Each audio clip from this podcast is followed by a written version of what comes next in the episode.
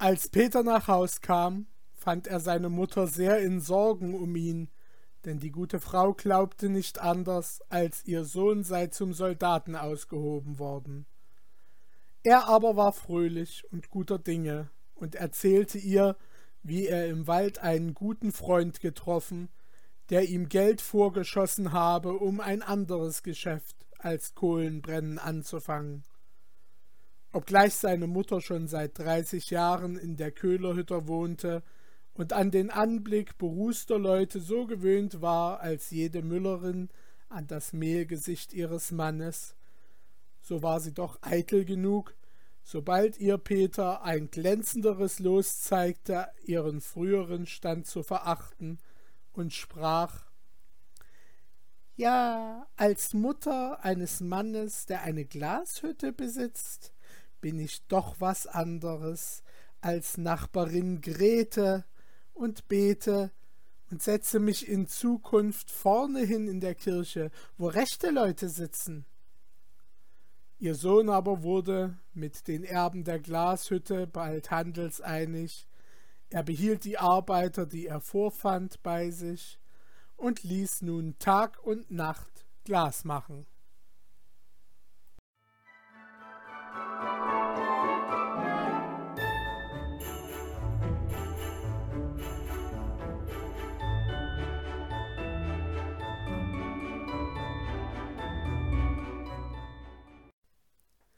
Anfangs gefiel ihm das Handwerk wohl. Er pflegte gemächlich in die Glashütte hinabzusteigen, ging dort mit vornehmen Schritten, die Hände in die Taschen gesteckt, hin und her, guckte dahin, guckte dorthin, sprach dies und jenes, worüber seine Arbeiter oft nicht wenig lachten, und seine größte Freude war das Glasblasen zu sehen, und oft machte er sich selbst an die Arbeit und formte aus der noch weichen Masse die sonderbarsten Figuren. Bald aber war ihm die Arbeit entleidet, und er kam zuerst nur noch eine Stunde des Tages in die Hütte, dann nur alle zwei Tage, endlich die Woche nur einmal. Und seine Gesellen machten, was sie wollten. Das alles kam aber nur vom Wirtshaus laufen. Den Sonntag, nachdem er vom Tannenbühl zurückgekommen war, ging er ins Wirtshaus. Und wer schon auf dem Tanzboden sprang, war der Tanzbodenkönig. Und der dicke Ezechiel saß auch schon hinter der Maßkanne und knöchelte um Kronentaler. Da fuhr Peter schnell in die Tasche zu sehen, ob ihm das Glasmännlein Wort gehalten und siehe, seine Tasche strotzte von Silber und Gold. Auch in seinen Beinen zuckte und drückte es, wie wenn sie tanzen und springen wollten. Und als der erste Tanz zu Ende war, stellte er sich mit seiner Tänzerin oben an, neben den Tanzbodenkönig, und sprang dieser drei Schuh hoch, so flog Peter vier, und machte dieser wunderliche und zierliche Schritte, so verschlang und drehte Peter seine Füße, dass alle Zuschauer vor Lust und Verwunderung beinahe außer sich kamen. Als man aber auf dem Tanzboden vernahm, dass Peter eine Glashütte gekauft habe, als man sah, dass er, so oft er an den Musikanten vorbeitanzte, ihnen einen Sechsbätzner zuwarf, da war des Staunens kein Ende. Die einen glaubten, er habe einen Schatz im Wald gefunden. Die anderen meinten, er habe eine Erbschaft getan. Aber alle verehrten ihn jetzt und hielten ihn für einen gemachten Mann, nur weil er Geld hatte. Verspielte er doch noch an demselben Abend zwanzig Gulden, und nichtsdestominder rasselte und klang es in seiner Tasche, wie wenn noch hundert Taler darin wären. Als Peter sah, wie angesehen er war, wusste er sich vor Freude und Stolz nicht zu fassen. Er warf das Geld mit vollen Händen weg und teilte es den Armen reichlich mit, wusste er doch, wie ihn selbst einst die Armut gedrückt hatte. Des Tanzbodenkönigs Künste wurden von den übernatürlichen Künsten des neuen Tänzers zu Schanden, und Peter führte jetzt den Namen Tanzkaiser. Die unternehmendsten Spieler am Sonntag wagten nicht so viel wie er, aber sie verloren auch nicht so viel. Und je mehr er verlor, desto mehr gewann er. Das verhielt sich aber ganz so, wie er es vom kleinen Glasmännlein verlangt hatte. Er hatte sich gewünscht, immer so viel Geld in der Tasche zu haben wie der dicke Ezechiel. Und gerade dieser war es, an welchen er sein Geld verspielte. Und wenn er zwanzig, dreißig Gulden auf einmal verlor, so hatte er sie alsobald wieder in der Tasche, wenn sie Ezechiel einstrich. Nach und nach brachte er es aber im Schlemmen und Spielen weiter als die schlechtesten Gesellen im Schwarzwald. Und man nannte ihn öfter Spielpeter als Tanzkaiser, denn er spielte jetzt auch beinahe an allen Werktagen. Darüber kam aber seine Glashütte nach und nach in Verfall, und daran war Peters Unverstand schuld. Glas ließ er machen, so viel man immer machen konnte, aber er hatte mit der Hütte nicht zugleich das Geheimnis gekauft, wo man es am besten verschleißen könne.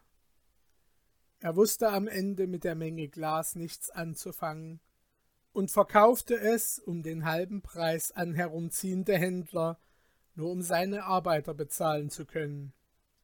Eines Abends ging er auch wieder vom Wirtshaus heim und dachte trotz des vielen Weines, den er getrunken, um sich fröhlich zu machen, mit Schrecken und Gram an den Verfall seines Vermögens. Da bemerkte er auf einmal, dass jemand neben ihm gehe. Er sah sich um, und siehe da, es war das Glasmännlein. Da geriet er in Zorn und Eifer, vermaß sich hoch und teuer und schwur, der Kleine sei an all seinem Unglück schuld. Was tu ich nun mit Pferd und Wägelchen? rief er. Was nutzt mich die Hütte und all mein Glas? Selbst als ich noch ein elender Köhlersbursch war, lebte ich froher und hatte keine Sorgen. Jetzt weiß ich nicht, wenn der Amtmann kommt und meine Habe schätzt und mir vergantet der Schulden wegen. So? entgegnete das Glasmännlein. So? Ich also soll schuld daran sein, wenn du unglücklich bist?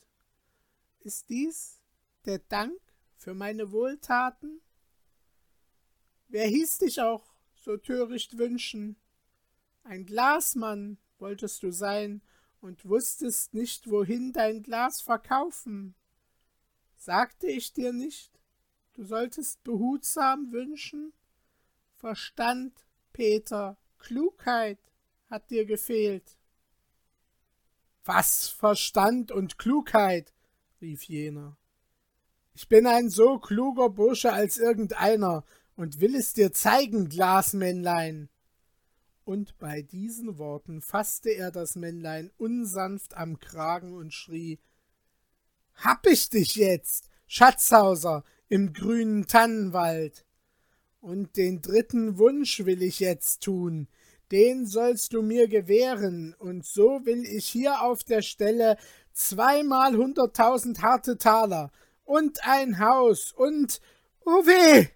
schrie er und schüttelte die Hand, denn das Waldmännchen hatte sich in glühendes Glas verwandelt und brannte in seiner Hand wie sprühendes Feuer. Aber von dem Männlein war nichts mehr zu sehen. Mehrere Tage lang erinnerte ihn seine geschwollene Hand an seine Undankbarkeit und Torheit. Dann aber übertäubte er sein Gewissen und sprach Und wenn sie mir die Glashütte und alles verkaufen, so bleibt mir doch noch immer der dicke Ezechiel. Solange der Geld hat am Sonntag, kann es mir nicht fehlen. Ja, Peter. Aber wenn er keines hat? Und so geschah es eines Tages und war ein wunderliches Rechenexempel. Denn eines Sonntags kam er angefahren ans Wirtshaus, und die Leute streckten die Köpfe durch die Fenster, und der eine sagte Da kommt der Spielpeter. Und der andere Ja, der Tanzkaiser, der reiche Glasmann. Und ein dritter schüttelte den Kopf und sprach Mit dem Reichtum kann man es machen, man sagt allerlei von seinen Schulden, und in der Stadt hat einer gesagt, der Amtmann werde nicht mehr lange säumen zum Auspfänden. Indessen grüßte der reiche Peter die Gäste am Fenster vornehm und gravitätisch, stieg vom Wagen und schrie Sonnenwirt, guten Abend. Ist der dicke Ezechiel schon da? Und eine tiefe Stimme rief nur herein, Peter. Ein Platz ist dir aufbehalten, wir sind schon da und bei den Karten. So trat Peter Munk in die Wirtsstube und fuhr gleich in die Tasche und merkte, dass Ezechiel gut versehen sein müsse, denn seine Tasche war bis oben hin angefüllt. Er setzte sich hinter den Tisch zu den anderen und spielte, und gewann und verlor hin und her. Und so spielten sie, bis andere ehrliche Leute, als es Abend wurde, nach Hause gingen und spielten bei Licht, bis zwei andere Spieler sagten Jetzt ist's genug und wir müssen heim zur Frau und Kind. Aber Spielpeter forderte den dicken Ezechiel auf zu bleiben. Dieser wollte lange nicht, Endlich aber rief er Gut, jetzt will ich mein Geld zählen und dann wollen wir knöcheln. Den Satz um fünf Gulden, den niederer, ist doch nur Kinderspiel. Er zog den Beutel und zählte und fand hundert Gulden bar. Und Spielpeter wusste nun, wie viel er selbst habe und brauchte es nicht erst zu zählen. Aber hatte Ezechiel vorher gewonnen, so verlor er jetzt Satz für Satz und fluchte greulich dabei. Warf er einen Pasch, gleich warf Spielpeter auch einen und immer zwei Augen höher. Da setzte er endlich die letzten fünf Gulden auf den Tisch und rief Noch einmal, und wenn ich auch den noch verliere, so hör ich doch nicht auf, dann leist du mir von deinem Gewinn, Peter. Ein ehrlicher Kerl hilft dem andern. So viel du willst, und wenn es hundert Gulden sein sollten, sprach der Tanzkaiser fröhlich über seinen Gewinn. Und der dicke Ezechiel schüttelte die Würfel und warf fünfzehn. Pasch, rief er. Jetzt wollen wir sehen, Peter aber warf achtzehn, und eine heisere, bekannte Stimme hinter ihm sprach So, das war der letzte. Er sah sich um, und riesengroß stand der Holländer Michel hinter ihm. Erschrocken ließ er das Geld fallen, das er schon eingezogen hatte. Aber der dicke Ezechiel sah den Waldmann nicht, sondern verlangte, der Spielpeter solle ihm zehn Gulden vorstrecken zum Spiel. Halb im Traum fuhr dieser mit der Hand in die Tasche. Aber da war kein Geld. Er suchte in der anderen Tasche, aber auch da fand sich nichts. Er kehrte den Rock um, aber es fiel kein roter Heller heraus.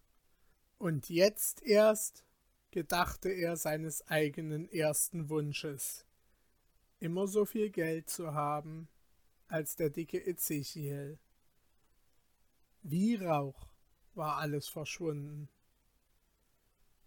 Der Wirt und Ezechiel sahen ihn staunend an, als er immer suchte und sein Geld nicht finden konnte.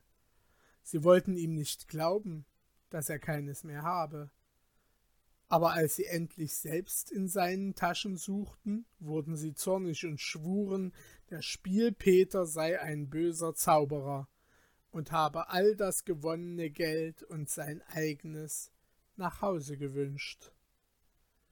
Peter verteidigte sich standhaft, aber der Schein war gegen ihn.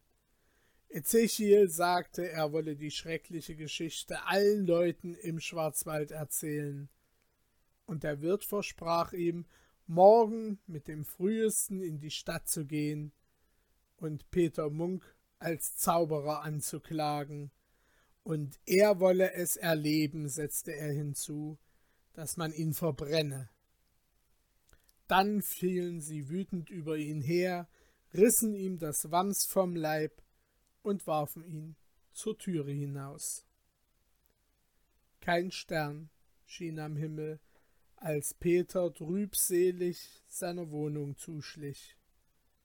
Aber dennoch konnte er eine dunkle Gestalt erkennen, die neben ihm herschritt und endlich sprach Mit dir ist's aus, Peter Munk. All deine Herrlichkeit ist zu Ende. Und das hätte ich dir schon damals sagen können, als du nichts von mir hören wolltest und zu dem dummen Glaszwerg liefst. Da siehst du jetzt, was man davon hat, wenn man meinen Rat verachtet.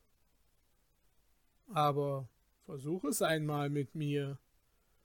Ich habe Mitleiden mit deinem Schicksal. Noch keinen hat es gereut, der sich an mich wandte. Und wenn du den Weg nicht scheust, morgen den ganzen Tag bin ich am Tannenbühl zu sprechen, wenn du mich rufst. Peter merkte wohl, wer so zu ihm spreche, aber es kam ihn ein Grauen an. Er antwortete nichts, sondern lief seinem Haus zu. Bei diesen Worten wurde der Erzähler durch ein Geräusch vor der Schenke unterbrochen. Man hörte einen Wagen anfahren, mehrere Stimmen riefen nach Licht, es wurde heftig an das Hoftor gepocht, und dazwischen heulten mehrere Hunde. Die Kammer, die man dem Fuhrmann und den Handwerksburschen angewiesen hatte, ging nach der Straße hinaus. Die vier Gäste sprangen auf und liefen dorthin, um zu sehen, was vorgefallen sei. Soviel sie bei dem Schein einer Laterne sehen konnten, stand ein großer Reisewagen vor der Schenke. Soeben war ein großer Mann beschäftigt, zwei verschleierte Frauen aus dem Wagen zu heben, und einen Kutscher in Livree sah man die Pferde abspannen.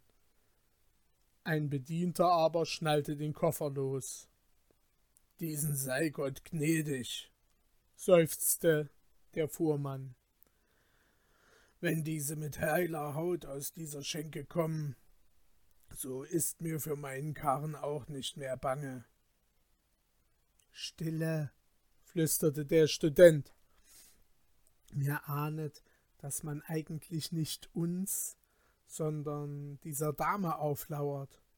Wahrscheinlich waren sie unten schon von ihrer Reise unterrichtet, wenn man sie nur warnen könnte. Doch halt. Es ist im ganzen Wirtshaus kein anständiges Zimmer für die Damen als das neben dem meinigen. Dorthin wird man sie führen. Bleibet ihr ruhig in dieser Kammer. Ich will die Bedienten zu unterrichten suchen. Der junge Mann schlich sich auf sein Zimmer, löschte die Kerzen aus und ließ nur das Licht brennen, das ihm die Wirtin gegeben. Dann lauschte er an der Türe. Bald kam die Wirtin mit den Damen die Treppe herauf und führte sie mit freundlichen, sanften Worten in das Zimmer nebenan. Sie redete ihren Gästen zu, sich bald niederzulegen weil sie von der Reise erschöpft sein werden. Dann ging sie wieder hinab. Bald darauf hörte der Student schwere männliche Tritte die Treppe heraufkommen. Er öffnete behutsam die Türe und erblickte durch eine kleine Spalte den großen Mann, welcher die Damen aus dem Wagen gehoben. Er trug ein Jagdkleid und hatte einen Hirschfänger an der Seite und war wohl der Reisestallmeister oder Begleiter der fremden Damen. Als der Student bemerkte, dass dieser allein heraufgekommen war, öffnete er schnell die Türe und winkte dem Mann, zu ihm einzutreten. Verwundert trat dieser näher, und ehe er noch fragen konnte, was man von ihm wolle, flüsterte ihm jener zu Mein Herr, Sie sind heute Nacht in eine Räuberschenke geraten. Der Mann erschrak, der Student zog ihn aber vollends in seine Türe und erzählte ihm, wie verdächtig es in diesem Hause aussehe. Der Jäger wurde sehr besorgt, als er dies hörte. Er belehrte den jungen Mann, dass die Damen eine Gräfin und ihre Kammerfrau anfänglich die ganze Nacht durchhaben fahren wollen. Aber etwa eine halbe Stunde von dieser Schenke sei ihnen ein Reuter begegnet, der sie angerufen und gefragt habe, wohin sie reisen wollten. Als er vernommen, dass sie gesonnen seien, die ganze Nacht durch den Spessart zu reisen, habe er ihnen abgeraten, indem es gegenwärtig sehr unsicher sei. Wenn Ihnen am Rat eines redlichen Mannes etwas liegt, habe er hinzugesetzt, so stehen Sie ab von diesem Gedanken, es liegt nicht weit von hier eine Schenke, so schlecht und unbequem sie sein mag, so übernachten Sie lieber da selbst, als dass Sie sich in dieser dunklen Nacht unnötig der Gefahr preisgeben. Der Mann, der ihnen dies geraten habe, sehr ehrlich und rechtlich ausgesehen, und die Gräfin habe in der Angst vor einem Räuberanfall befohlen, an dieser Schenke stille zu halten.